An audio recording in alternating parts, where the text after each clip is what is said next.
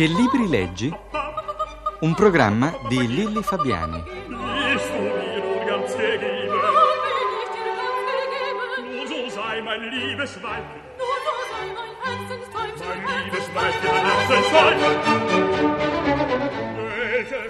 Lucio Villari, il nostro ospite di oggi, è di origine calabrese, ma vive da molti anni a Roma. Si è laureato in storia all'Università di Messina e oltre la storia anche la letteratura e il teatro sono le sue grandi passioni. Insegna storia contemporanea all'Università di Roma e collabora al quotidiano Repubblica e al settimanale L'Espresso, già da molti anni, vero Lucio? Repubblica addirittura dalla fondazione. Cioè, L'Espresso ho collaborato per sette anni di seguito, ora è più rada la cosa. Ha scritto diversi libri, eh, tra i quali ricordo Viaggi indifferenti del 1987, Dall'illuminismo alla rivoluzione del 1988, Le avventure di un capitano di industria è del 1992.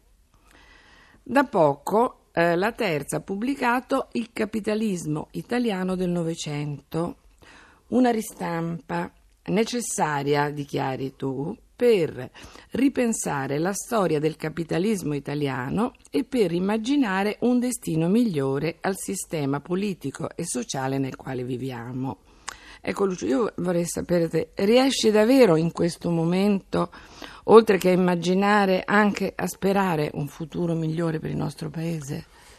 Dovrei dire oggi più che mai, perché fino a qualche tempo fa ero assolutamente pessimista, ma ora sento che molto sta cambiando, non solo in Italia, ma nel mondo, ma in particolare nel nostro paese, e sento che probabilmente la storia sta voltando pagina.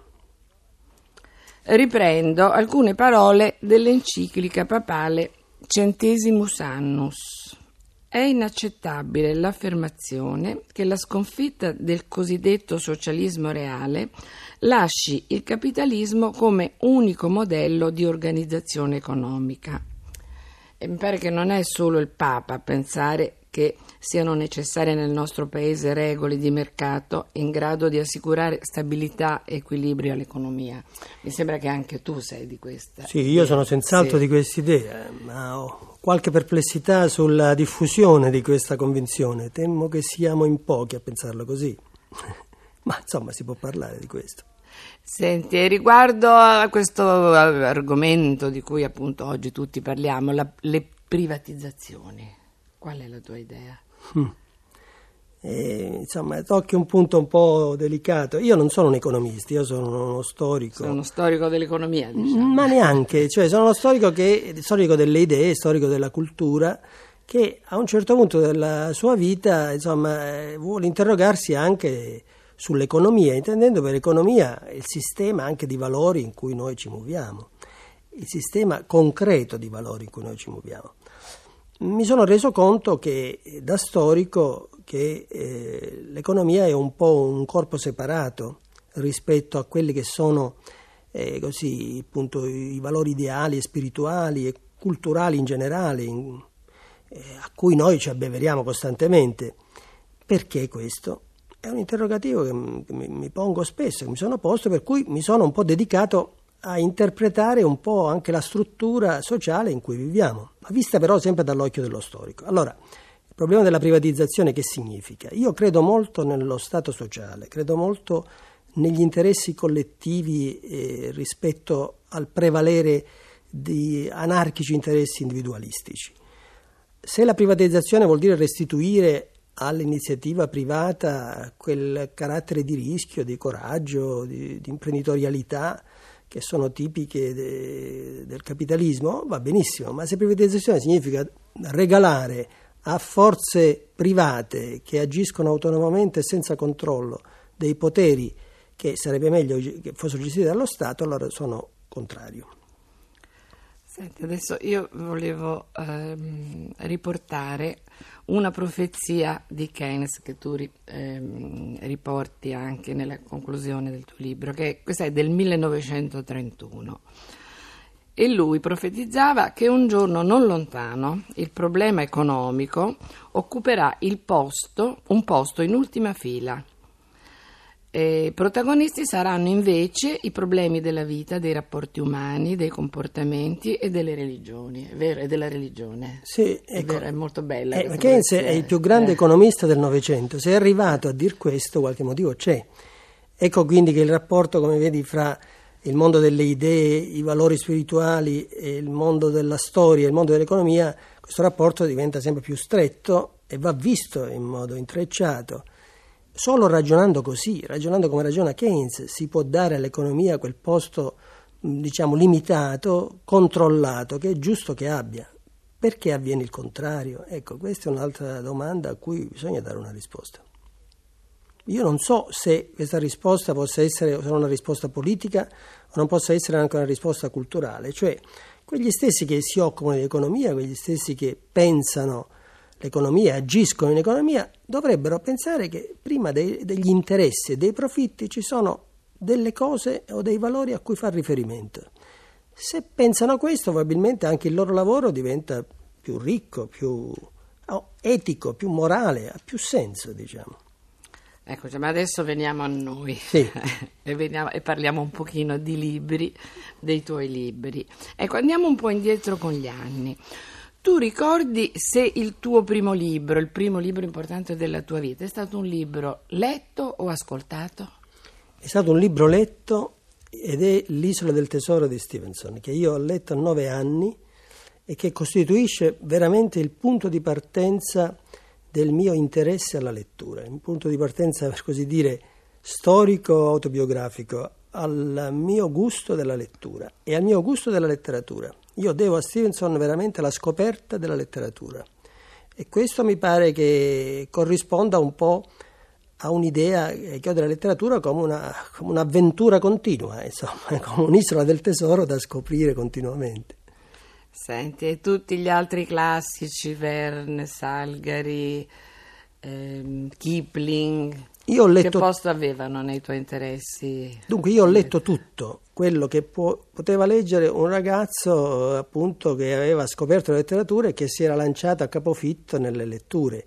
Quindi dai 9 anni fino ai 18 anni io ho assorbito tutta la letteratura per così dire di avventura, eh, gli autori che hai citato tu. Poi contemporaneamente sono passato ai classici della letteratura, eh, sono letture tipiche, canoniche. letteratura. Cioè, li dici contemporaneamente? Sì, contemporaneamente. Leggevi una certa letteratura, chiamiamola di evasione o di avventura, invece proprio Contempora- una cioè io leggevo, leggevo Salgari, leggevo anche Liala, ecco, e nello stesso tempo leggevo Liala perché mi trovavo in casa questi libri perché delle- mamma, forse. avevo- no, le mie zie, tue zie. eh, cioè, mia sorella eh, cioè, che, era, mm, che ha un anno più di me leggeva queste cose e, e- ma mia sorella leggeva pure i classici ma dico Liala per dire che anche questa letteratura rosa faceva parte di questa onnivora volontà di, le- di leggere, di, di capire leggevo D'Annunzio però ero affascinato, per esempio, mi ricordo letture intorno ai 15-16 anni, da, Maupassant. Maupassant, per esempio, più che da Tolstoi o da Dostoevsky. E questo amore per Maupassant mi è rimasto e mi rimane ancora come un amore inalterato per questo grandissimo scrittore.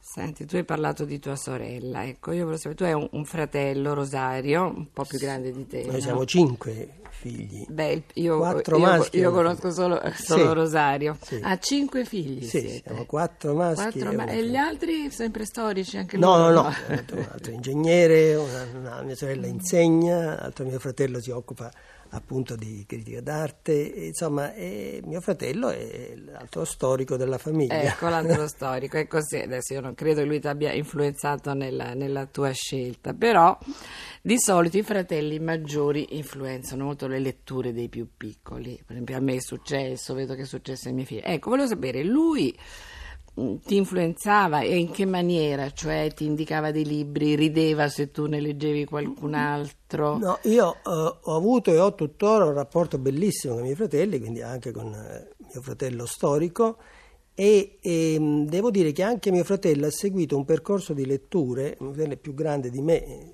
di alcuni anni, ha seguito un percorso di letture che eh, più o meno era simile a quello che poi avrei seguito io.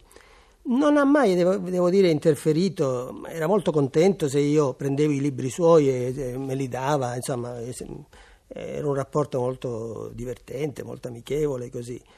Parlavamo di questi libri, eccetera. Non ha mai interferito nelle mie letture e, e io non chiedevo consigli a lui perché voleva arrivarci da solo. E fatto sta che insomma si è creata così questa armonia disarmonica fra fratelli che mi pare una cosa essenziale, no? Tu non hai mai indicato a lui un libro, non gli hai mai fatto scoprire uno, uno scrittore. Ma io eh, sì, qualche scrittore del Settecento, io amo molto questo secolo, qualche scrittore del Settecento sì, gliel'ho indicato, ma lui in compenso mi indicava scrittori o pensatori del secolo precedente, del Seicento, che è il secolo che lui studia e che ama molto, insomma. E c'è stata quindi questa specie di, di compenso di interessi che tuttora funziona, ecco. Senti, no, io ho una, una curiosità. Ehm, durante le elementari i nostri maestri ci facevano studiare a memoria tante poesie, Per cose, che adesso i nostri figli invece purtroppo poco fanno. E eh, insomma, gli autori erano Carducci, Pascoli, D'Annunzio. D'Annunzio come poeta, tu prima hai parlato di D'Annunzio. Ecco, tu ricordi intanto qualcuna di queste poesie, ricordi quale ti piaceva e se poi con l'andare del tempo invece qualcuna l'hai rinnegata ehm, oppure invece eh, hai rivalutato qualcuna che non ti era piaciuta? Dunque, eh, il rapporto con le poesie, come sai, è particolare, cioè poesie che si imparano a scuola eh, si ricordano, le imparavamo a memoria, appunto, come tu dicevi, per fortuna, eh, si ricordano, poi c'è una fase della vita in cui si respingono, poi c'è un'altra fase in cui si riscoprono, Sì, cioè se ne scoprono altre che a scuola non si sono lette. Io ho fatto questo percorso. Io, per esempio, eh, amavo più, forse più Pascoli di Carducci, per certe cose più D'Annunzio di Pascoli. Eh, mi sono trovato poi a un certo periodo della mia vita a scoprire, per esempio, un Carducci s- quasi sconosciuto, un, un negletto, insomma, un Carducci pieno di, di vibrazioni così erotiche, per esempio, di sensualità nascoste che non mi sarei mai aspettato. Ecco, questo a proposito dei tre poeti che tu hai citato, ma poi in generale tutta la poesia diciamo dell'Ottocento e del Novecento, io l'ho molto, della prima parte del Novecento, l'ho molto amata e la amo tuttora. Non rifiuto quasi nulla di questa poesia, neanche Prati e Aleardi, tanto per dirti, perché per me diventano, come dire, testimonianze anche poetiche di un gusto, di un'epoca, eccetera. Se devo però individuare fra tutti questi un poeta che mi è proprio caro, direi Gozzano, Guido Gozzano. Tu lo studiavi a scuola, sì? A scuola si Forse studiava no. qualche Ah, cosa, ma poco, male, poco, ma sì, insomma- i, i poeti più recenti erano Sì, un po' trascurati. Un po' appunto sì. qualcuno, ma così, crepuscolari, a cui apparteneva anche Gozzano, ma non... Senti, vorrei farti un'ulta- un'ultima domanda, abbiamo pochissimo tempo. Ecco, tu collabori e hai collaborato spesso a programmi televisivi, Eh, attualmente stai ehm, conducendo Sì. Tortuga si chiama? No, si chiama eh, prima si chiamava Tortuga, adesso è diventata l'altra edicola che è la cultura nelle pagine dei giornali, La Cordone ma sempre del Dipartimento Scuola Ecco, Educazione. sai dirmi in breve eh, se la televisione può aiutare un po' i giovani verso, li può spingere un pochino di più verso la lettura? Sai che i giovani eh, nel nostro paese leggono pochissimo. Secondo te la televisione può essere utile a questo scopo? non solo può, ma deve. Però purtroppo questi programmi eh, culturali sono dileggiati, sono emarginati, sono considerati appunto delle cose così tollerate, un po' noiose, eccetera. E comunque quel poco che si fa eh, si annulla in un mare di sciocchezze che la televisione trasmette. Quindi io sono molto severo su questo punto e dico che invece la televisione ha dei compiti straordinari da svolgere in questo campo. Sono anch'io d'accordo con te. Insieme a Lucio Villari saluto i nostri ascoltatori e do loro appuntamento a domenica prossima. Arrivederci. Es ist das höchste dir Gefühl.